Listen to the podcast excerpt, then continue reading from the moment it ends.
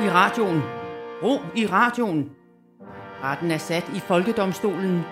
De ærede dommere er Mikkel Rask og Tjelle Vejrup fra henholdsvis Østre og Vestre Landsret.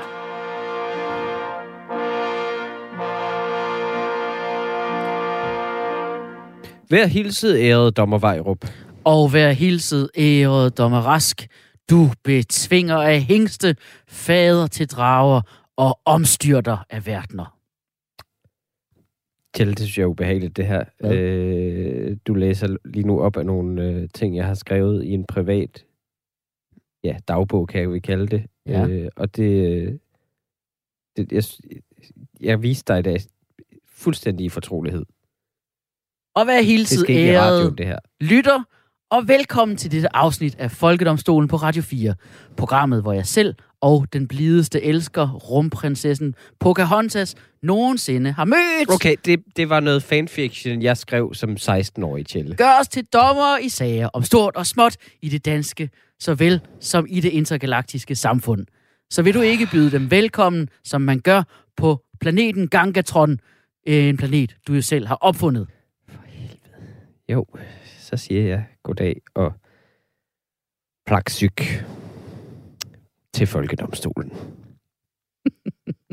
Folkedomstolen præsenterer sag nummer 1. Hold kæft, mand, du er nørd, mand. Dommer Vejrup, du har den første sag med til os i dag. Lad os lægge det bag os. Ja, og, øh, og modsat øh, det, vi, øh, vi hørte her i starten, så skal vi øh, tale om noget, der er lidt mere abstrakt. Okay. Ja, noget, øh, det er især noget, der er abstrakt for, øh, for to øh, professionelle. Hofnar, kan man vel godt kalde os. Ja. Komikere. To professionelle hofnar, som også ikke. Øh, og nu skal du lige se, om du kan følge med, Mikkel. Ja. Det kommer måske til at gå lidt stærkt, men jeg skal Yes. prøve at forklare dig det her øh, på et niveau, så Jeg har lige spist med. en banan. Jeg er fuldstændig skarp. Du er skarp. Okay. Du ved det der med, at man kan have et arbejde, ikke? Ja, det, altså, det er sådan noget, man gør et par timer om ugen, mest om aftenen, mm. Mhm. og så resten af tiden ligger man på sofaen, ikke? Ja, det er jo det, man skulle tro. Ja. Det er jo i hvert fald sådan, det er for os, ikke? Men for normale mennesker, Mikkel, Ja. ja. øh, der er det sådan noget, man faktisk gør fem dage om ugen, Oh. otte timer hver dag fra 9 til 17, cirka. Det lyder helt vanvittigt. Det tror Ja. jeg ikke helt på. Og hvis du så, at nogle gange, så kan man faktisk miste det arbejde. Det lyder faktisk dejligt. Ja, det skulle man tro. Det skulle man igen. Det var noget, man skulle tro, ikke? Men faktisk, så er det noget, som de fleste mennesker går og er ret bange for. Øh, det der med at miste sit arbejde. For en af de ting, der sker, når man mister sit arbejde øh, som normalt menneske, er, at man skal ud i øh, det danske ledighedssystem dagpengesystem, jobcentre og sådan nogen. Øh, og det er noget, øh, jamen jeg har jeg aner ikke noget, men altså du ved, det, min kone, øh, Nønne, har simpelthen lige været to uger på dagpenge, øh, og på grund af coronanedlukninger på hendes arbejdsplads. Øh, og, og jeg kan sige så godt sige det, alt liv blev bare suget ud af hende, fordi hele det her system, det er, altså, det er så rigidt og umenneskeligt. Så du anklager hele systemet, der er omkring arbejdsløse på offentlig ydelse. Det vil jeg så gerne forsvare. Også fordi jeg aldrig prøvet det, så hvor slemt kan det egentlig være? Okay, det er en dejlig uh, Pippi Langstrømpe-attitude, du har Præcis. Præcis. der. Mikkel Langstrømpe. Ja. Okay, min første anklage mod det danske ledighedssystem ja. øh, er, at det, det, det er komplet umenneskeligt. Det er øh, fuldstændig uden kontakt med menneskelighed.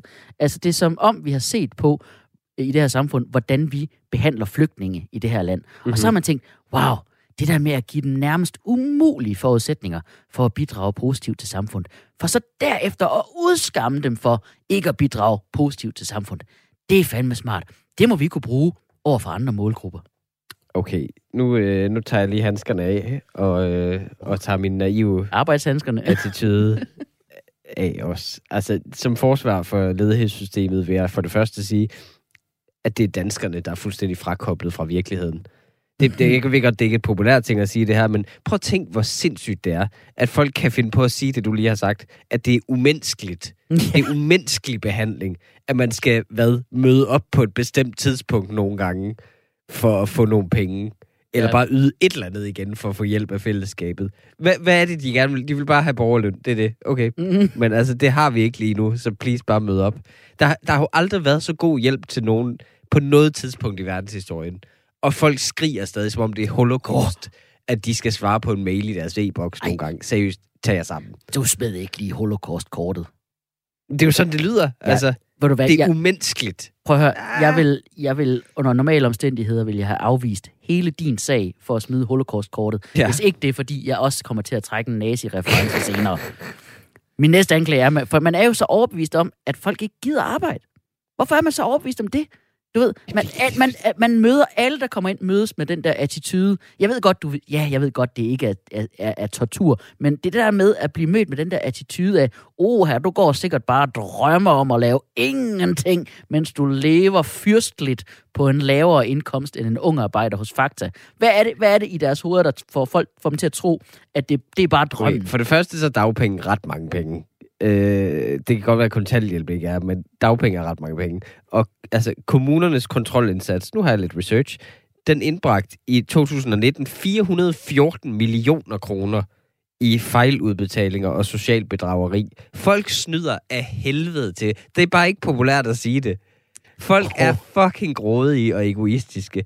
De, de er motiveret for at arbejde, men det er virkelig mest at arbejde med at snyde. Altså er det arbejde, virkelig. arbejde Altså, på den der falske folk, gips. Ja, præcis. Altså, der, på deres halten, som de, øh, som de virkelig skal have til at sidde.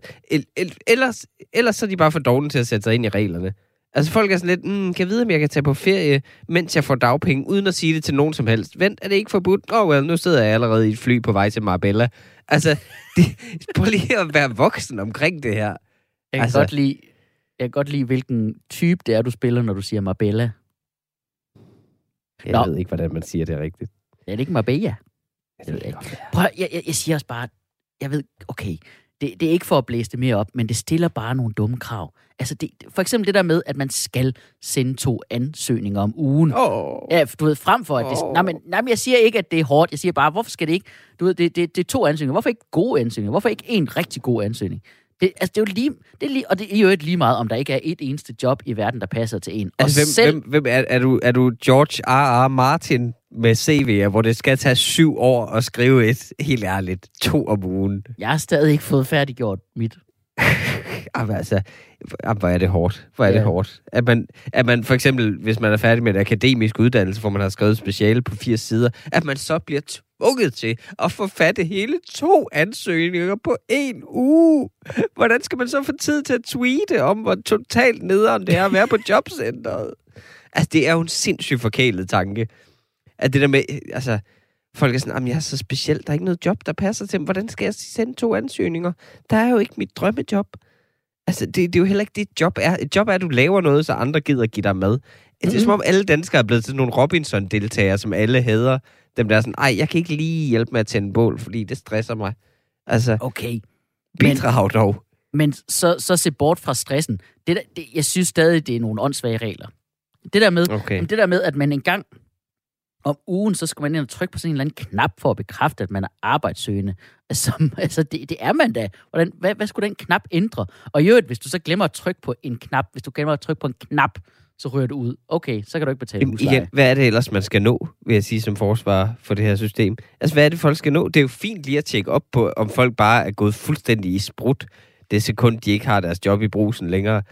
altså, Okay, her er min næste anklage. Nu, Ja. ja. nu, går, nu, nu dropper vi lige dagpengesystemet og, Ja. og nu, jobcentret.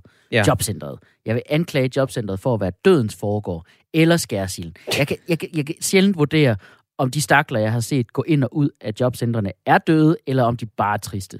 okay, som forsvar for jobcentret vil jeg sige, det er altså bare en bygning. Åh. Det, folk er bare ikke vant til, at der bliver stillet nogen krav til dem overhovedet. Prøv at tænk nogle ramaskrig, der havde været, hvis folk i dag skulle opleve sociale ydelser, som de var for 100 år siden. Altså, der er sådan- eller 200 år siden, så er du sådan, ja, du kan godt få nogle penge, men så skal du slave for herremanden. Altså, det er jo kun, eller flytte på fattigården eller sådan noget. Det er jo kun fordi, vores forventning er absurd højt nu. Altså sådan så alt, der ikke er fuldt automatiseret rumkommunisme, hvor alle bare får alt, hvad de nogensinde kunne drømme om. Alt, hvad der ikke er det, det er nazisme i folks øjne. Sådan er det bare. Mm. Og det er jo fordi, at sagsbehandlere er bare, og nu kommer den, super nazister, der elsker regler og byråkrati. Ja, det, det, er den, det er den der bodega-attitude til det, folk har, ikke? Altså, det kan alle godt blive enige om, fordi de, fordi de er trætte af at skulle til samtale en tirsdag formiddag, hvor de ellers skulle se Gilmore Girls. Ja, okay, Altså- jeg, jeg, jeg- smutter lige videre. Vi- Aktiveringsforløbene, Ja. de er jo absurde.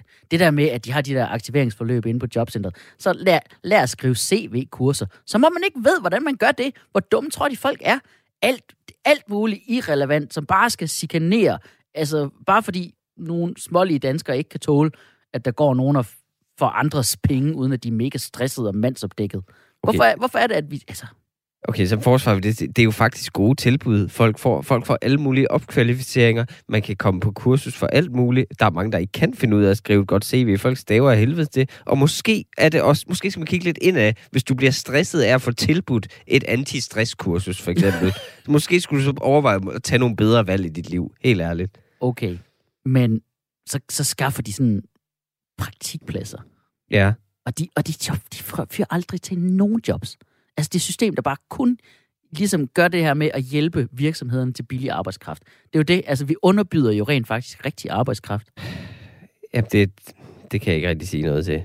Øh, altså, men, men folk siger, det ved jeg godt, folk siger, det er det, der er kritisabelt ved det der praktiksystem. Ja. Jeg tror mere, det er det, at de rent faktisk skal stå op og møde ind til noget. Åh, Altså, det er jo lige træls at møde op klokken syv, uanset om det fører til en fast stilling eller ej. Nå, så, så, så det du siger er, at de har sådan lidt, åh, jeg, Folk gider er bare ikke i praktik. Altså, jeg er for træt, det må næsten Ja. være en konspirationsteori. Præcis, det må næsten okay. være systemets skyld. Prøv at høre, jeg vil gerne indkalde et vidne. Ja. Øh, et, og det skal være et vidne, der kan understøtte, øh, hvor sygt og ubrugeligt hele systemet er. Folkedomstolen indkalder til vidneskranken. Jeg vil gerne indkalde Mette Kovsholt. Og hende ringer vi til via Messenger, øh, simpelthen fordi, at hun øh, øh, bor i Island. Men hun har boet i Danmark. Hun har boet i Danmark, ja.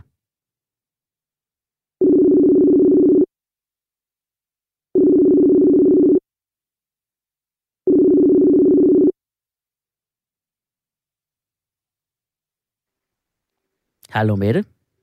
Hej. Hej, Mette Kovsholt. Hej, du er indkaldt som øh, vidne i øh, Folkedomstolen på Radio 4. Det er Tjelle Vej op i øvrigt. Hej. Hej, Jelly Wild. Øh, og øh, jeg øh, vil lige starte med at fortælle, at du er indkaldt som vidne øh, i sagen øh, Folket mod det danske ledighedssystem. Øh, og jeg er anklager i den her sag. Og øh, Mhm. det er fordi, du har jo en øh, omfattende erfaring med at ligesom være arbejdsløs i det danske system. Kan du lige fortælle om din baggrund i øh, dagpengesystemet? Ja, det kan jeg. Det er meget omfattende. øh, øh, jamen, altså kort sagt, så øh, jeg er færdiguddannet i 2018 som øh, kultursociolog. Kultursociolog, ja. Kultursociolog. Og der var simpelthen så ikke lige et arbejde. Det var der ikke lige med det samme, nej. Så jeg meldte mig ind i dagpengesystemet i 2018 i juni. Og så er jeg der, holder ud gennem en masse øh, aktivering og praktikforløb og sådan øh, indtil december 2019. Okay, så i halvandet år. Øh, kan du Halvandet år. fortælle lidt om, jeg ved, du har haft nogle øh, frygtelige oplevelser i det her system. Kan du fortælle lidt om, hvor dumt systemet er? Åh, oh, Chille, der er så mange ting, jeg kunne fortælle. Ja. Øh, det er et forfærdeligt system. Øhm, men det dummeste, jeg oplevede, det var nok øhm, i efteråret 2019, der blev jeg hyret til at øh, skrive en rapport. Øh, og det var ikke en ansættelse, det var, øh, det var bare et honorar. Så jeg fik ligesom bare nogle penge for at aflevere et produkt. Mm. Øh, så jeg meldte mig ud i dagpengesystemet, bare lige i den korte periode, jeg skulle skrive rapporten. Og så melder jeg mig ind igen, efter jeg er færdig, efter jeg har fået mine penge. Ja. Og hvad er problemet så med det? Problemet er, på den næste dagpengeudbetaling, der kunne se, at jeg var blevet trukket nogle penge, og det var to forskellige posteringer. Altså to forskellige ting, jeg var blevet trukket for. Det Ja. synes jeg var lidt underligt. Så jeg ringer ind til dem, og så får jeg at vide, at når man afslutter en ansættelse, så giver arbejdsgiver lige, lige nogle penge for, at du holder op. Øh, og det var så de penge, de trækker mig for. Nå, Men jeg havde ikke, jeg havde ikke haft en ansættelse, jeg har bare fået nogle penge for at aflevere et produkt. Øh, så men din jeg ikke lige opsigelse, så din opsigelse, den opsigelse, Ja. du, de regner med, den har man bare, sådan er det. Ja, lige præcis. Men der var ikke nogen opsigelse, så det var bare... Nå. jeg fik jo bare penge for det arbejde, jeg havde lavet, ikke? Okay. Øhm, ja, men jeg, jeg gad ikke diskutere, jeg, så jeg lod den bare ligge. Men jeg skal også lige høre, hvad de andre penge var. Øh, og de andre penge, det var så, at de har tjekket med skat. Og inde i skatsystemer, der er der ikke nogen øh, arbejdsgiver, der har registreret, at jeg har arbejdet så og så mange timer. Mm. Men jeg har heller ikke haft en ansættelse. Jeg har bare fået nogle penge for at aflevere et produkt, uden at være i dagpengesystemet. Ja. Øhm, men, fordi de, de går meget op i det system, og så inde i det system, så står der, at jeg ikke har arbejdet. Mm. Det vil sige, så får jeg trukket en dags dagpenge, for ligesom en bøde eller en karantæne en dag, øh, for ikke at have arbejdet de seneste tre måneder. Ah. Så det vil sige, på, på den samme dagpengeudbetaling, der bliver trykket både for at have arbejdet, men også for ikke at have arbejdet. det er fantastisk. Det synes jeg var vildt absurd. Ja. Det, er, det, er, det var et absurd, er jo et absurd system, øh, holder jeg jo Ja, fast i. det er det. Øh, Mette, du var i systemet i halvandet år indtil Ja. øh, årsskiftet mellem 19 og 20. Øh, hvad, hvor, hvorfor, hvorfor stoppede du med at være i, øh, i dagpengesystemet? Jeg gav bare op. Altså, jeg kunne ikke mere. Jeg skulle ikke Ja. være der. Jeg skulle ikke være der mere. Øh, jeg, jeg fandt et øh, caféjob, øh, og altså, vi snakker uden overenskomst, og lønnen, der mm. ikke helt var nok til at nå dagpengene, men altså, det, det var det værd. Det var stadigvæk bedre. Det var Ja. stadig bedre. Og øh, nu, du har jo en uddannelse. Fik du nogensinde job, inden der passede til den uddannelse? Ja, jamen, altså jeg var på caféen i øh, to måneder, tror jeg, så fik jeg et job, der var relevant for min uddannelse. Og det var sådan, det var rent tilfælde, der jeg gjorde intet for at følge de Mm. krav, der blev stillet i dagpengesystemet, for at jeg skulle få mine dagpenge. Øh, jeg kunne bare slappe lidt mere af, og så kom der et job. Så efter halvandet år i et, i et øh, bøvlet og absurd system, uden Aha. nogen resultater, forlod du det for at arbejde på café, og to måneder efter fik du arbejde inden for din uddannelse. Jeg tror Ja. øh, simpelthen ikke, at øh, anklageren kan andet end at konstatere, at hele systemet for arbejdssøgende i Danmark er i stykker, og har ikke flere spørgsmål. Tak for det. Okay, så øh, Mikkel Rask her med det Korsholdt. Jeg er forsvarer af ledighedssystemet i den her sag, og vil gerne lige kort krydsforhøre dig. Øhm, Ja. Du sagde, at du har arbejdet på en café, øh, så man må gå ud fra, at du er glad for kaffe. Er det korrekt? Ja, Mikkel Øh, Rask. Jeg kan, okay. jeg kan rigtig godt lide kaffe. Øh, hvad? Ja. Og øh, er det også korrekt med det, at der er ret god kaffe på jobcentre? Altså, den er faktisk overraskende god. Ja. Og hvad Ja. koster den kaffe, når man kommer som ledig? Hov, hov, hov, hov, hov. Du skal ikke svare på det med det. Det, det er, jeg vil mindre om du er under ed, så det skal, skal der ikke svare svares på det. Jo. Hvad koster Åh, den kaffe? Hvad gør jeg? Den, ja, den, den er gratis. I rest my case. Åh, oh, for helvede. Mange tak til dig, Mette. Ja, okay. Ja, vi siger tak til viden. Tusind tak. Ja, tak for det. Nå. Nå. Hej, hej. Jeg skal lige forvente. Ja, hej. Okay. Nå. Kæft et twist, mand. Jeg vidste, at øh, du ville ryge på det med gratis kaffe. Jamen, du kender mig. Jeg kan jo ikke, altså... Jeg kan jo, jeg kan jo ikke sige noget imod det der. Men, men Mikkel. Ja. Du drikker jo ikke engang særlig meget kaffe. Altså, du er jo en, du er sådan en te kind of guy, ikke? Præcis. Det er derfor, jeg aldrig har været på dagpenge. Det er, der bliver man altså suget ind i det der kaffeansøgning, kaffeansøgning. Sidde med store koffeinøjne. Okay. Ved du hvad? Jeg tror, det leder mig hen til, til en dom. 10 kendes for ret. For at afhjælpe presset på dagpengesystemet, forbydes kaffe og erstattes med te. Det er det eneste, vi kan gøre. Man kunne også lægge jobcenter i caféer, siden de åbenbart er meget, meget gode til at skaffe folk arbejde. Folkedomstolen præsenterer sag nummer 2. Ja. Du lytter til Folkedomstolen på Radio 4. Mit navn er Tjelle Vejrup, og med mig er Mikkel Rask, og vi er ved at afgøre sager på det danske folks vegne. Og Dommer Rask, du har den næste sag med. Ja, der er formandsvalg i Dansk Folkeparti. De vælger en ny nu på søndag, og øh, eller, de har gjort det i dag, hvis du hører det her i radioen. Mm. Øh, og det er et rigtig grimt lidt af slagsen. Der har været læk af interne mails, beskyldning om overfusning i telefonen, og så har en hemmelig lydoptagelse jo også i øvrigt som sidenote afsløret, at Morten Messerschmidt har kaldt Pernille Vermund en kælling. Okay. Øh, det er jeg ret sikker på, at der er mange, der har. yes, det er måske bare ikke blevet opdaget. Se, det er præcis problemet lige der. Man er uenig politisk med nogen, om de så er i et andet parti eller ej, og så er det bare okay at hade dem og kalde dem grimme ting. Jeg stiller mig som anklager i sagen Folket mod politisk mudderkast. Imod mudderkast inden for politik. Simpelthen. Okay, altså, jeg forsvarer det. 100 procent. Altså, politik er en kontaktsport. Ikke? Og jeg har, jeg har simpelthen kun tårer tørre til over. Tårer, Tørre, tørre. tørre. Tæer på tørre, tørre. Stop med det der modkast. Jeg har kun tørre tårer til overs for alle de politikere, der synes, tonen er for grim på borgen. Altså, det er jo for fanden, hvad der sker, når så mange e- egomaniske idioter samles, ikke? Det er underholdende. Okay, som anklager vil jeg så sige, at øh, for, som første anklagepunkt, i den her nylige øh, formandskandidatdebat i, øh, i DF, der sagde stort set alle de her kandidater, at de er imod mudderkast. Ja. Morten Messerschmidt sagde det direkte, at jeg tror, vi alle sammen er imod mudderkastning. Ja. Cirka to sekunder senere begyndte de at kaste med mudder. altså, det, det ødelægger jo fuldstændig den demokratiske samtale, og det er det eneste, de kan, er at prøve at undergrave hinanden. Havde de- Uanset om det så er i DF eller ej. Havde de så bare altså ægte altså, kastet med mudder, ikke? Men, men det var jo... Nå, altså, det, det, jeg prøver... Du, jeg, du kan godt forstå, du, du vil forsvare den demokratiske Ja, samtale. det vil jeg faktisk. Men den er jo død. Den demokratiske er død. Den har, samtale er død. Den har været død længe, ligesom den hund, du kørte over den anden dag. Altså, det, hvad, Du kørte den det, hund har over. ikke, det har ikke noget med det her at gøre. Altså, du kan... Og jeg, Kan du ikke tåle okay, jeg, kan- ja, min modstander her siger, øh, kære lytter, at jeg har kørt en hund over. Det vil jeg godt indrømme, det har jeg gjort. Øh, men jeg kørte i det mindste ikke bare væk, som du ville gøre, Hov. Tjelle Vejrup. Jeg kørte tilbage. Du kørte tilbage for at køre den over. Igen og igen. Se, du kan godt lide politisk mudderkastning. Jeg har ikke rigtig kørt en hund over, vil jeg lige sige. Øh, du kan godt lide politisk mudderkastning. Det er, fordi du elsker drama i stedet for reel debat ja. om ting, der kommer befolkningen ved. Du gør det også nu. Altså, det, Ja. du, du, det er, fordi du ser reality-tv, tror jeg.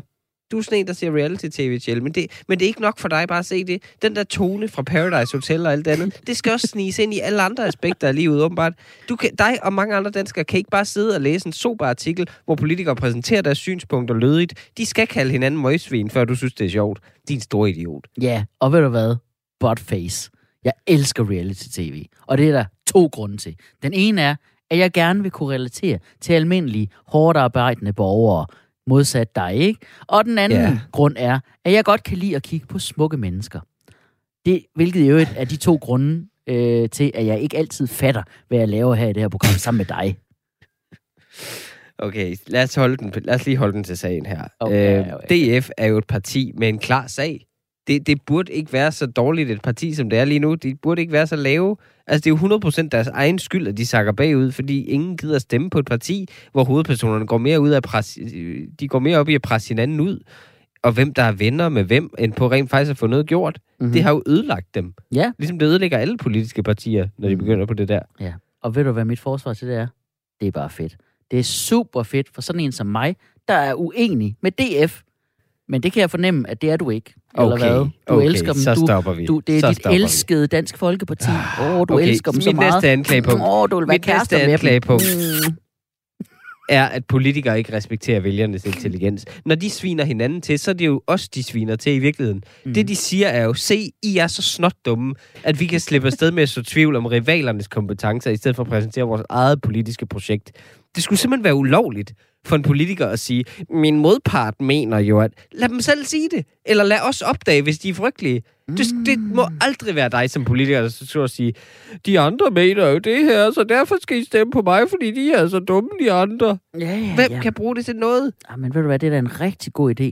Overlad det til borgerne, sådan nogen som dig, at opdage, hvis der foregår misgerninger. Det lyder som en rigtig smart idé, hvis altså ikke, at du var udset, øh, udstyret med det værste tunnelsyn i det danske kongerige. Kan du huske i 2012? Der Ja. boede vi to sammen i en lejlighed i København. Ja. Min mor kom på besøg fra Jylland. Hun stod i vores entré, som var to gange to meter, og du kom brasende ind ad døren, fordi du havde glemt noget. Du vadede forbi hende to gange, uden at opdage det. Du så hende ikke, da jeg spurgte dig senere, om du havde sagt hej til min mor. Havde du ikke opdaget, at hun var i den her entré sammen med dig? Det er fordi, at jeg tænker kun på ting, der er relevante til det. Og det, det, det, det er at finde nøglerne, og ikke min kære mor. Nej. Og hvis det havde været min egen mor, så havde det nok været cirka det samme, der var sket. Min mor har haft, havde så høje tanker om dig, Mikkel. Og du ved det godt. Jamen, det er rigtigt nok. Men altså, jeg, jeg tror stadig på, at det er en historie, du har digtet, og at hun aldrig har været der. Hun stod ikke i den gang. Det er, noget, du, du, det er noget, du har fundet på, for at få mig til at se dårlig ud. Du ved Der er det ikke nogen, der be- kan bekræfte den her historie. Okay, Nej, det er rigtigt. Okay, mit næste anklagepunkt Det er hardcore at sige, at der ikke er nogen, der kan bekræfte den, fordi min mor er død. det er rigtigt. jeg ikke lige det er rigtigt. Hun kan ikke bekræfte det. Nej, det er, det er rigtigt. rigtigt. Vi kan ikke lige Sorry. ringe til hende. Kom med det næste. Nå, Dit svin. okay, mit næste anklagepunkt. mit næste anklagepunkt er, at det er kedeligt. Ja. Det er simpelthen kedeligt. Der er, men der er ikke noget mere trættende end det der mudderkasting. To mennesker, der står i debatten og siger, det mener du. Nej, det mener jeg ikke. Jo, du har udtalt det. Jamen, det var ikke det, jeg mente. Altså, hvorfor er det, vi ikke har faktatjekkere? Mange Mm. flere af dem. altså, der kan give stød til dem, hvis de, hvis de laver usande påstanden. Det er som om, det er bare blevet okay at lyve om sine modstandere, fordi selv hvis det bliver modbevist, så hænger anklagen ved alligevel. Mm. Men der er mit forsvar, at der bliver allerede givet stød. Kæbestød.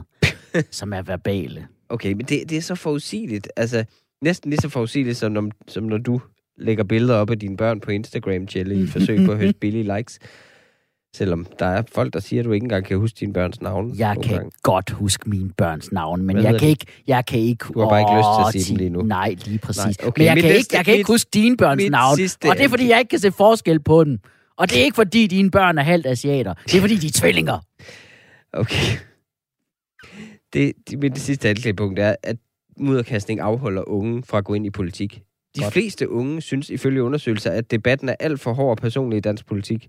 Men det er jo typisk for din side af det politiske spektrum. Fuldstændig ligeglad med fremtiden, så længe I kan få lov til at cancele folk og udskamme nogen og svælge i andres skandaler og ulykke. Føj! Prøv her. Vi canceler ikke nogen. Det er jer, der canceler jer selv. Det er så typisk. Der er ingen, der kan indse, at de måske bliver fyret fra deres job på grund af inkompetence. Men okay, hvis I kunne se det, så ville I jo ikke være inkompetente, vel? Okay, okay, jeg har lige en ting mere. Ja. Fordi politikere ikke har sådan en fælles anstændig høflighed og omgangstone, så opstår der jo sådan modbevægelser mod det.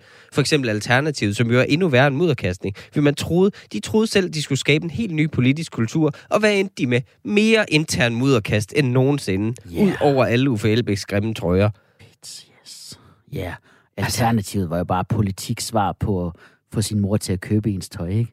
Altså, og så gå i skole med det på, og samtidig glemmer at tage cykelhjelmen af, ikke? Hold kæft, mand. Selvfølgelig mobbede vi dem, mand. De lægger sgu da selv op til det. Okay. Mit afsluttende procedureargument imod politisk mudderkastning er, at øh, du har selv nævnt det, det er ikke rigtig mudderkastning. Altså, det er aldrig øh, med bogstaveligt mudder. Ja, det ville faktisk være en forbedring.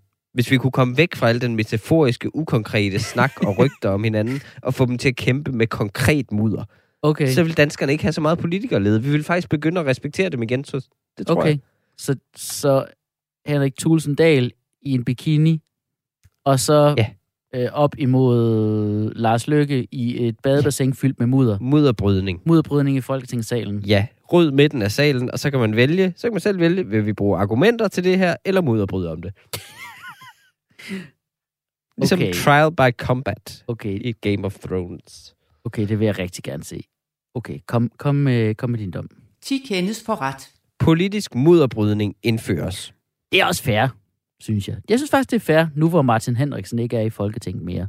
Han ville jo have en? Jamen, han ville have en kæmpe fordel, når det kom til at rulle rundt i mudderet. Du ved, fordi han ligner en stor Okay, okay, ja, tak, så er det godt. Så er det godt. Du lytter stadig til Folkedomstolen på Radio 4, hvor vi gør os til dommer over sager og trends, der fylder i netop dit liv. Ja, og som domstol skal vi jo arbejde hurtigt for, at sager ikke hober sig op. Vi har heller ikke så mange programmer tilbage. Øh, så her er en række lynhurtige domme. Yes. Folkedomstolen præsenterer lynjustits. Regeringen vil gøre det sværere for unge at få fat i lattergas. Folkedomstolen dømmer regeringen, og faktisk alle politikere, til først at lave en verden, der ikke giver en lyst til at være påvirket konstant. Så kan I begynde at tage vores rusmidler. Hørt. Ordet action card, kendt fra afhøringerne i Mink-kommissionen, må aldrig vinde indpas i det danske sprog. Det ord dømmes til isolationsfængsling, ligesom udtrykkene, vi ser ind i et scenarie, og når kurven knækker. Action card, det er sådan lidt, man får i Djurs Sommerland. Ja, præcis. Russisk militær opruster lige nu og foretager øvelser øh, tæt på den ukrainske grænse, og det trækker derfor op til stor konflikt, hvis NATO ender med at støtte Ukraine militært. Folkedomstolen godkender hele situationen. Det vil være en virkelig tiltrængt afveksling fra alt det ørkenkrig, hvis vi kan få en god gammeldags, også mod de fæle russere situation kørende. Du ved, lige på med noget god Prince. Vi ringer til Arnold Schwarzenegger. 80'erne er tilbage, baby. Og så skal det hedde et eller andet med halløj på et eller andet. Halløj på Østblokken. Ja. Øhm, Claus Hjort Frederiksen, tidligere forsvarsminister, er sigtet efter straffelovens paragraf 109 for at have røbet, at Danmark har givet USA adgang til fiberkabler i forbindelse med efterretningsarbejde. Folkedomstolen dømmer ham rungende skyldig. Altså, hvad bliver det næste? At nogen afslører, at de skandinaviske lande stemmer på hinanden til Eurovision? Altså, det, det er da slet ikke en åben hemmelighed overhovedet. altså, tænk, hvor jordrystende den her afsløring er for et eller andet teoretisk, ekstremt naivt menneske, der går rundt i Danmark. Ja. Stakkels, stakkels det naive menneske, vil jeg Stakkels godt det sige. naive menneske.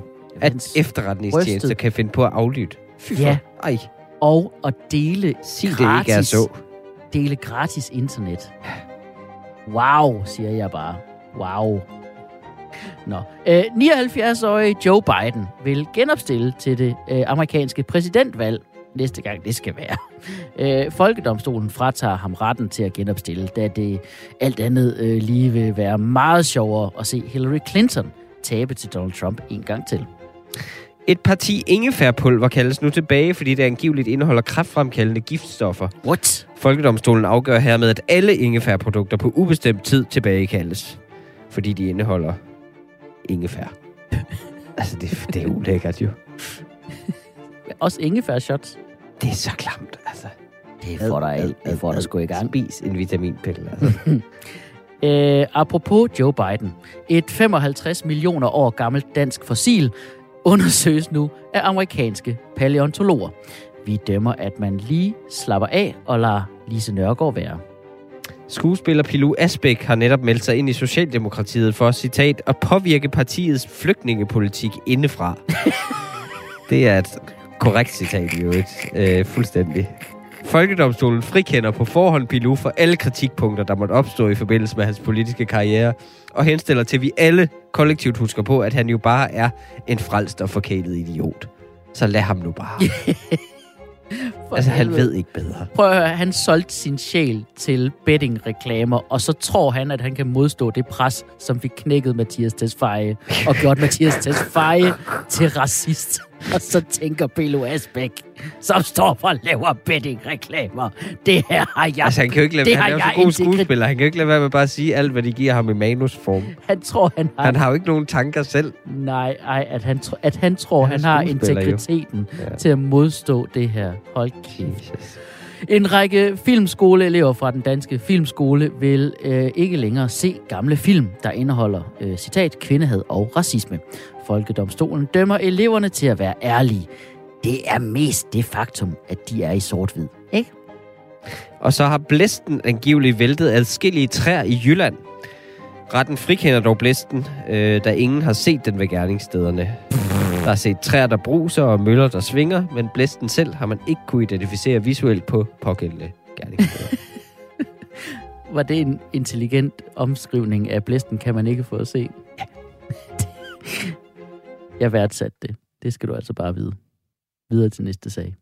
Folkedomstolen præsenterer sag nummer 3. Ja, du lytter til Folkedomstolen på Radio 4, og jeg kan læse her i mine noter, at vi skal til at snakke om Inger Støjberg. Eller Ja. hvad? Virkelig? Der er jo stadig ild i pipen hos øh, landets største Coca-Cola Zero-fan.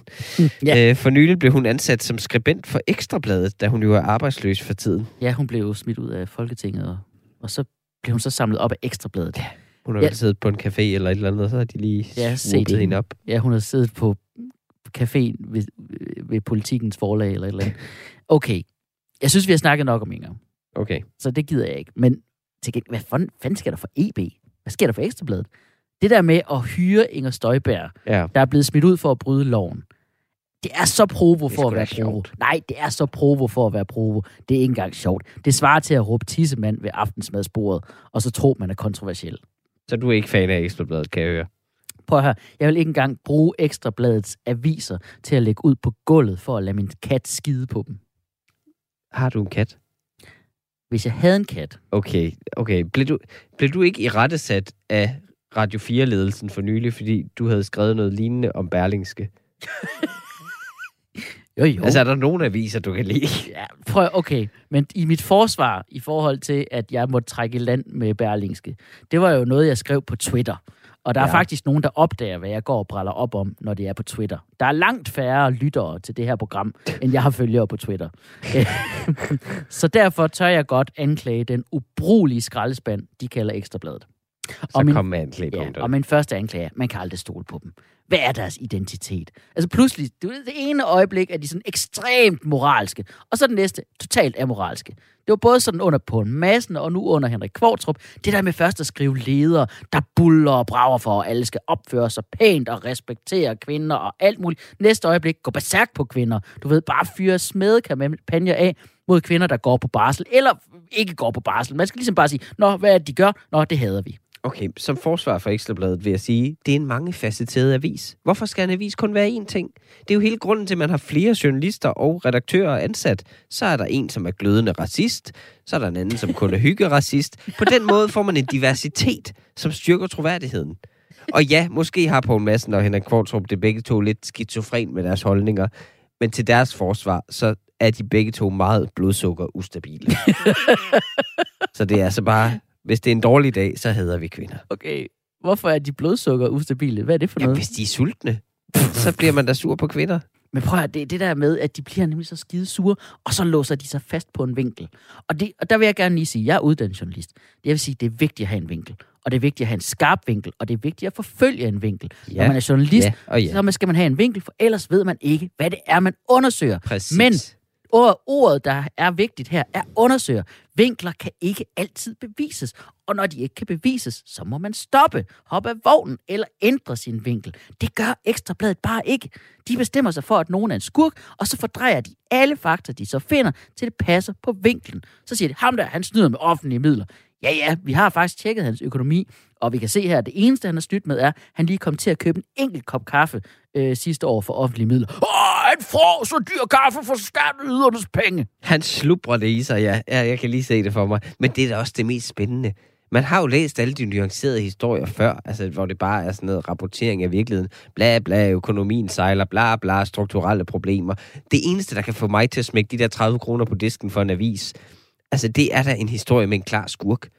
Hvor fed en historie havde Ringenes Herre været, hvis halvdelen af bogen var sådan en tænksom nuancering af Saurons bevæggrunde. Altså, nej, skurk, ham der, velkommen på forsiden. Okay, men der undergang viste, der undergang viste en, en, en, altså en mange multifacetteret side af, af Hitler. Og det var en god film. Her prøver mit næste er, mit anklage er, prøv, det, det handler altid, det er altid skatteydernes penge, der bliver talt om. Og det er derfor, der er så Ja. mange botnakker. Det er ekstrabladets skyld, at der er så mange botnakker i det her land, der tror, at det er deres skattepenge, der går til et specifikt projekt, som de er imod.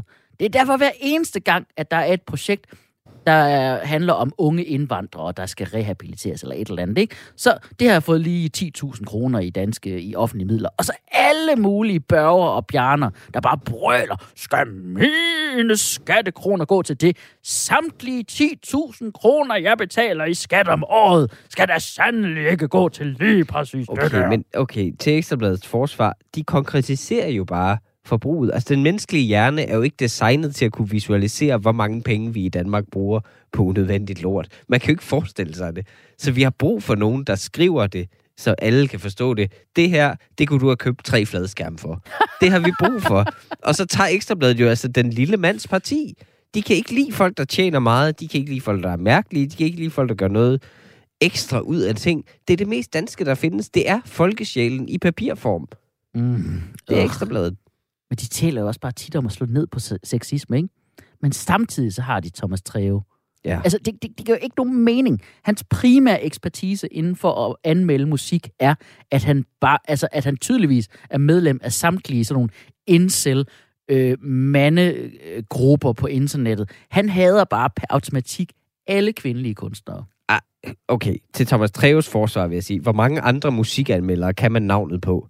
Ja, Altså hele, Thomas Treve er den eneste af dem, der skriver bare lidt underholdende. Og hvorfor er det, vi skal bare æde musikindustriens hype, hver gang der er en ny kvindelig sanger? Altså er alle kvindelige sanger og alle koncerter bare super fantastiske. Woo, Slay Queen! Fordi hvad, hun selv siger det, eller øh, ens ven på Instagram synes, det var fedt i sin story. Altså, Thomas Treve har rent faktisk musikalske forventninger, og siger det lige ud, når nogen sutter røv. Tak for det. Og så er det altså ikke kvinder, han hader. Han hader bare alt, der ikke er Bob Dylan. det har ikke noget med kvinder som sådan at gøre. Det er bare det faktum, at de altså ikke er Bob Dylan. det er det, han hader. Ja, Men du ved, hvor meget jeg hader alt, der er Bob Dylan. nu er Okay, det anti min næste anklage mod Ekstrabladet er, de skriver ikke om noget interessant. For ved du hvad? Jeg har kun været i Ekstrabladet én gang. Ja, de har kun skrevet om mig i Ekstrabladet en eneste gang. Og det Ja. var ikke engang, hvor de interviewede mig. Det var baseret på noget, jeg havde skrevet igen på sociale medier. Det er jo for fanden ikke en rigtig avis, der gør sådan.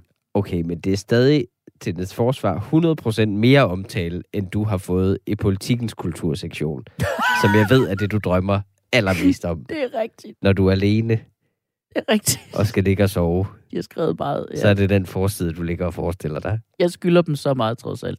Men, men hvis de så bare altså, kunne have skrevet et eller andet fedt, fordi deres hjemmeside, nu takker vi om avisen, ikke? Men det hele lever jo på deres hjemmeside, ikke? Og Ja. det er jo for fanden, det er jo rendyrket clickbait. Det, du ved, artiklen om mig var, øh, øh, tv-vært stopper på DR, og hvor man også bare var så lidt, prøv at høre, det, det, der er ingen, der har, der har klikket på den, uden at blive skuffet over, at det kun var mig, den handlede om. De kunne godt have fyldt lidt mere kød på. Se ham i jobcentret, så der er helt, helt trist på vej ind til din sagsbehandler. Okay, vi... Altså, hvad skal vi... Skal vi, skal vi have Jeg nogen, synes, der vi ved må have fat i et vidne. Ja. Simpelthen.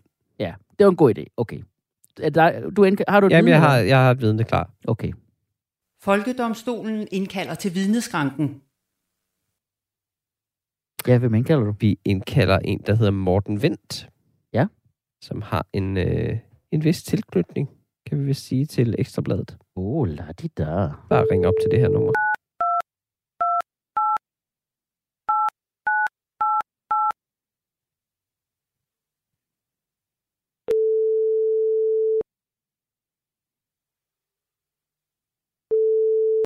Det er Morten. Goddag, Morten Vendt. Det er Mikkel Rask fra Folkedomstolen på Radio 4. Goddag, Mikkel. Goddag. Øh, Morten, du er indkaldt som vidne her i, øh, i radioretten i, øh, i sagen Folket mod Ekstrabladet, hvor jeg, øh, skal jeg skynde mig at sige, er forsvarer for det, det kære gamle Ekstrablad. Øh, kan Okay. du først fortælle retten, hvad, hvad er din tilknytning til Ekstrabladet? Jamen, altså, jeg er journalist, og jeg har øh, arbejdet på Ekstrabladet som journalist øh, i et par år for efterhånden nogle år siden. Hvad lavede du øh, på Ekstrabladet? Jamen, jeg skrev øh, artikler. Jeg sad øh, på deres øh, underholdningsredaktion primært. Jeg sad Okay. lidt forskellige steder, men primært lavede jeg underholdning. Det vil sige, det var, altså, ja, lad os sige det som det er, mest sladder. Alt det kendte sjove. mennesker og film og musik, og øh, øh, når Britney Spears tabte trusserne og den slags. Perfekt. Jamen altså, øh, nu er hun jo kommet ud igen, så det kan jo være, at det sker Ja. igen snart. Tabte Øhm, hun, nu- nu undskyld, undskyld, tab, tabte hun trusserne? Ja, altså det, det, var, det var det, vi kaldte det. Altså, øh, jeg, jeg tror, der har nok været et, et vis form for overlæg i det, men der, der var ret mange, som vi såkaldte, såkaldte trusse-ups, hvor der var en fotograf, der lige fik et lidt mere pikant billede, end det så ud, som om det var meningen. Men, men, man lurer mig, om ikke der har været en eller anden form for PR inde over det også. Mm. Ja, okay. okay, men det, men det her handler jo om, øh, at øh, Ekstrabladet er øh, faktisk en sober og, og meget nødvendig avis. Øhm. Så øh, kan du fortælle retten, hvad, hvad er det, der berettiger øh, Ekstrabladets plads i de, blandt de danske medier? Jamen altså, jeg synes rent faktisk, at Ekstrabladet har, øh, har forskellige gode berettigelser. Øh, som, som, som journalist, så synes jeg, det er, det er et vigtigt medie, fordi de altså, helt ægte er øh, tør at stille nogle spørgsmål, som det ikke er alle medier, der sådan lige tør at stille dem, fordi de, de lyder sådan lidt, lidt, lidt frækkere, end Mm. en, en, en god tone normalt er. Så de, de kommer ind og får, får stillet nogle af de der lidt, lidt, lidt svære spørgsmål. Samtidig så får de jo, øh, altså, så tør de også stå ved, at de er en tredjedel øh, nyheder, en tredjedel øh, sport og en tredjedel underholdning. Det vil sige, de, de leverer det, øh, som, som folk gerne vil have, når de har brug for en tiltrængt pause indimellem. Øh, og så ikke mindst, så, så, så appellerer de jo til en målgruppe, som ikke nødvendigvis ville få så pokkers mange nyheder, hvis der kun eksisterede weekendavisen og Berlingske Tidene. Okay, øhm, kan du, kan du udby, uddybe lidt mere deres øh, strategi i forhold til, til netmediet? Det der med at, altså, at få, altså, Ja. et, få kliks og ligesom få, øh, få folk ind på den måde? Ja, altså hvis vi Ekstrabladet er jo, det er jo, det er jo et tabloidmedie, så de har været ret gode til den klassiske disciplin, der hedder clickbait. Øh, og man kan sige, dengang jeg var der det er efterhånden nogle år siden, der, der var det clickbait noget lidt andet. Det var, Jo. det var mere noget, vi så som en slags øh, sådan, kontrakt, vi indgik som en slags uh, setup og punchline, så man kan mm. sige, hvis jeg skrev, uh, se Britneys våde mis, og det så handlede om, at uh, hun havde tabt sin kat i et badekar, det er et tænkt eksempel, uh, så synes vi alle sammen, det var lidt sjovt, så kunne vi grine lidt af det. uh, I dag er det lidt noget andet, hvor der arbejder man med noget skjult information, og så handler artiklerne om, altså, om, om ikke særlig meget. Uh, Okay. Og det er, det vil sige, et ekstra blad er slemme til det. Der er måske andre, der er endnu værre til det. Men, men, men det er... BT. ja, øhm, ja, det sagde du, ikke jeg. Ja. øh, men, øh, men jeg tror faktisk ikke, jeg har flere spørgsmål som forsvar. Jeg synes stadig, at Ekstrabladet fremstår øh, rigtig godt og nødvendigt, Mm. øh, ifølge Ja. dig. Ja, Mange tak. jamen, Det kan jeg godt forstå. så vil anklageren gerne krydsforhøre. Øh, Hej Morten Vendt, det er Tjelle Vejrup. Goddag, Tjelle. Jeg er anklager her i sagen øh, mod det vederstyggelige øh, skamplet på øh, den danske mediestøtte, der er Ekstrabladet. Og øh, øh, øh, du, du skrev jo primært underholdningsstof til Ekstrabladet, som du siger. Er Var det korrekt? Ja. Ja. Og det må man jo sige er øh, helt og aldeles uskyldigt, kan man forestille sig. 100 procent. Blev det så ikke... Øh, det blev, blev det så altid øh, modtaget godt af læserne? Nej, altså i betragtning af, at jeg følte mig jo sat i verden for at gøre folks dag øh, bedre og sjovere, så var det, det var ikke alle, der, var, der, der, der, der synes, det var sjovt, kan man sige. Øh, specielt når man skriver om kendte mennesker, der er jo nogen, der har et nærmest religiøst, øh, lidt kultagtigt forhold til, til, til nogen. Øh, dengang jeg skrev det, der var en af de helt store stjerner, der stadigvæk levede, det var Michael Jackson. Øh, og, og, og hans, hans tilhængere, de kom med deciderede dødstrusler, hvis jeg skrev et eller andet om, om ham, som de ikke brød sig om. Og altså, vi var ikke engang ude i sådan noget med, med det der med børn og sådan noget. Det var først senere. Så det var bare, hvis jeg, jeg har skrevet for eksempel, at øh, han havde fået hudkræft, og så var der nogen, der, der, der, der skrev, altså, ja, et eller andet med, om det skulle jeg da også have, eller et eller andet. Jeg har i hvert fald fået deciderede dødstrusler for at skrive, for at skrive, hvad jeg, hvad jeg mente var sådan relativt uskyldige, om, om, om, om, om endelig en let tone, relativt uskyldige artikler om, om kendte mennesker. Wow. Så simpelthen dødstrusler for at skrive... Der var, folk, der, der, var, der var folk, der ville skralde huden af mig med en kniv, kan jeg huske. altså, Jesus. ja, EB er jo faktisk et decideret farligt sted at arbejde, synes jeg, det lyder som. Altså, kan du, Det, komme, det kan du komme med andre eksempler på, at, øh, at Ekstrabladet er øh, en farlig arbejdsplads? Ja, altså rent konkret, så altså, sådan noget som for eksempel kantinen inde på Rådspladsen der, øh, var, det, det jo en meget gammel bygning, og kantinen lå øh, i, i et enormt gammelt køkkenlokale med virkelig dårlig udsugning, så så der gik relativt ofte øh, faktisk brand i deres udsugningsanlæg, specielt når de lavede stegt flæsk, hvilket jeg kan sige øh, i ekstrabladet sammenhæng i- ikke var sjældent. Så vi vidste, vi vidste når, når, når intranettet fortalte, at der stod stegt flæsk på ugemenuen, at så kunne vi godt regne med at skulle lave en brandøvelse. Så var vi nede på gaden og vente på Københavns brandvæsen. Der gik simpelthen Stort set hver gang. ild i køkkenet på Ja. Ekstrabladet. Det, det var simpelthen... Den, Med den jævne mellemrum. Den mængde røg, som den mængde flæsk, ekstrabladet journalister kunne fortære, de, øh, den, den kunne generere. Med tanke på, hvor svært det er sådan rent praktisk at komme ind på Ekstrabladet med alle de ting, altså med alle de sikkerhedsforanstaltninger, de har efter Mohammed-krisen, for ikke at kunne blive bombet sønder sammen af øh, islamiske terrorister, så er det, så sætter de ild til sig selv, hver gang de skal Ja. have stikflæsk Og oven i købet med, med, med, på en baggrund af gris. på en baggrund Så, så ja, af gris. Det, man, man har jo lyst til at lægge den her information til øh, ISIS på en eller anden måde. Bare send dem noget flæsk. Okay, vi siger tusind tak til vidne. Tak for det, Morten. Selv tak. Hej. Nej. Altså, Ja, okay. Okay, men det, det er det argument, du har tilbage, at vi skal lukke Ekstrabladet, fordi det er farligt for de ansatte. præcis. Hvorfor så ikke også lukke BT, nu hvor vi er i gang? Jamen, BT har, og dem har du nævnt lige nu, ikke? Ja. Og BT, der skal vi huske på, de er jo begyndt at satse på podcasts. Oh, Og vi to øh, er jo snart færdige her på Radio 4, så vi får brug for et nyt medie, der kan udgive Hmm. det her program, når vi lukker til marts. Rigtig godt tænkt. Ja. 10 kendes for ret. Øh, Ekstrabladet lukker. Øh, hey, BT, ring lige. Jeg håber, vi, at der er nogen på BT, der hører det her. Folkedomstolen præsenterer sag nummer 4.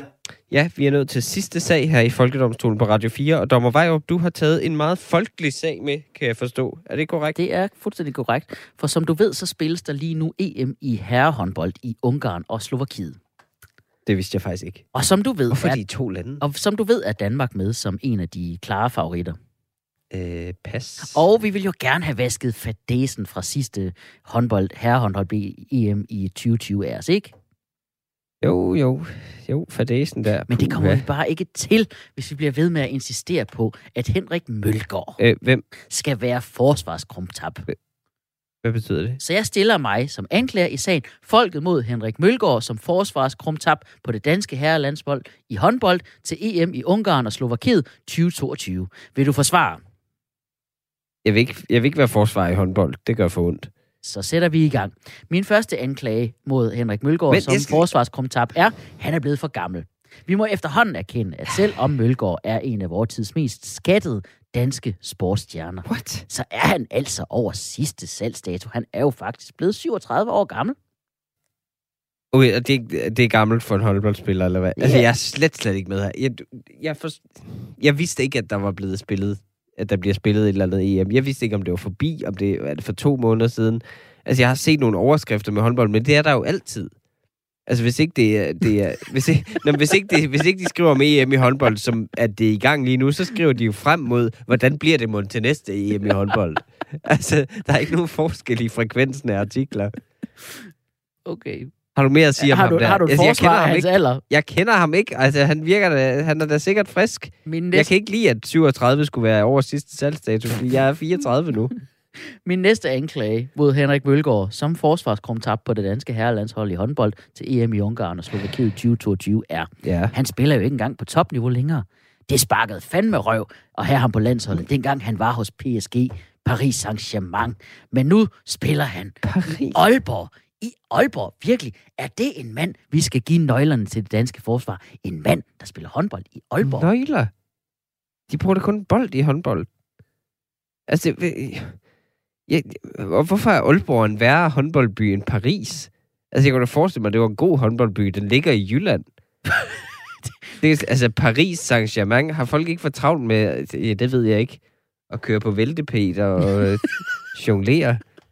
Altså, jeg kan slet ikke... Min næste anklage, Jeg vidste ikke, de spillede håndbold i Frankrig. Det vidste jeg virkelig lidt ikke. næste anklage er, hans mobilitet. Den er altså ikke, hvad den har været. Altså, Henrik Mølgaard, han er stor, han er stærk, men du kan altså bare ikke nøjes med at være stor og stærk i moderne international topholdbold, hvis man skal være forsvarskrumtap og kunne modstå Okay, okay, stjerner som okay. Karabatic, du skal kunne modstå. Altså alle de der stjerner, Okay. der bare hamrer ind over de Lad mig lige, lad mig lige afbryde dig en gang. Du bliver, ved, du bliver ved med at sige det her ord som øh, forsvarskrumtap. Ja, forsvarskrumtap. Hvad betyder det? Altså, jeg har ikke nogen idé. Hvad- Hvordan skal jeg forsvare, når jeg ikke engang ved, hvad en, altså, Jamen, du er jo forsvar. Hvad mener, krumtap, det, det, hvad mener du, en krumtap er? Det lyder som noget, en penis kan fejle.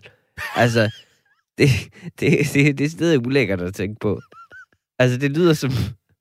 Det lyder som om, han parerer Som om den bolden. lidt. Med, han parerer bolden med sin meget krumme lem. Min næste ud- anklage er, bliver han egentlig, altså, altså, valgte han måske egentlig bare Aalborg, fordi han gerne vil kunne slappe mere af? Er det en attitude, vi vil have på det danske landshold?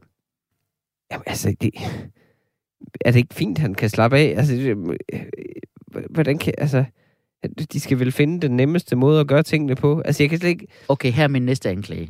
Han, han er blevet en, lidt en svaghed i offensiven. Altså, jeg er godt med på, at han han spiller mere og mere med specialister Hvordan i kan, moderne være, fodbold. hvordan kan han være en svaghed i kan offensiven, når han er defensiv spiller? At en fast mand på et af verdens bedste landshold, altså, han skal også kunne bidrage i offensiven. Men ikke derfor, man har delt det op i offensiv og defensiv spillere? Ellers kunne de bare rende rundt alle sammen Jeg på alle pladser. min næste anklage Er det egentlig ikke det, de gør? Altså, jeg troede slet ikke, der var en strategi i håndbold. Jeg troede bare, de væltede rundt. at de bare håbede på det bedste. Væltede rundt, håb på det bedste. Hvem har bolden nu? Jeg ved det ikke. Er det os? Er det en af os? Ja, Men ja. jeg synes bare, når man kigger rundt på resten af holdet, så kan man se, at Henrik Mølgaard, han er jo ikke i nærheden af at have Gissels eksplosivitet. Okay, det er, det er jeg snart. Jeg eksploderer snart, hvis du bliver ved med at nævne navne, som jeg Altså- aldrig nogensinde har hørt om. Selv Svan er hurtigere end ham i kontrafasen. Nu find, du finder bare på navnen. Det tror jeg simpelthen på. Altså, Sven, herr Svan, det er en fra Matador. Han, Altså, altså, det er ikke en rigtig han håndboldspiller, har der jo primært en plads på holdet, fordi brødrene Toft altid er skadet. Brødrene Toft. Okay, skal vi, Ja, der er, skal vi, skal vi der votere? er simpelthen et brødrepar. Ja, skal vi votere? Okay, kan, kan du ikke godt please komme med bare et argument, jeg rent faktisk kan forholde mig til, som Okay. ikke håndboldfan? Nu, nu skal jeg det ud i pap for dig. Ja. Under coronanedlukningen, også, hvor klubberne selvfølgelig også lukkede ned, selvtrænede han ved at løbe på asfalt. Henrik, Henrik, Henrik Mølle. Ja. Mølle Ved, ja, han træn, selv trænede ved at løbe på asfalt. Det kunne hans knæ ikke holde til, så nu er han knæskadet resten af sit liv. Det er faktisk irriterende relaterbart. Det kan jeg godt Ja. forholde mig til. Ja. Ved du hvad, døm hvad du ved. Jeg er fuldstændig ligeglad. 10 kendes for ret. Mølgaard får lov til at blive hængende for humørets skyld, men i forsvaret, der satser vi altså fremadrettet på Martin Savstrup. Hedder han ikke Magnus Savstrup? Ja, fuck! Hvor fanden? Ja, det er Men- en rolle, jeg spiller. Man samler vel lidt af andet op, Jeg ikke? ser håndbold hver dag. Det var alt for den her udgave af Folkedomstolen. Husk, du kan høre os som podcast på Radio 4-appen, Apple Podcast, Spotify eller Podimo. Vi er tilbage med et nyt afsnit hver fredag kl. 13 som podcast, lidt endnu i hvert fald, og i radioen hver søndag kl. 20.05. Retten er hævet.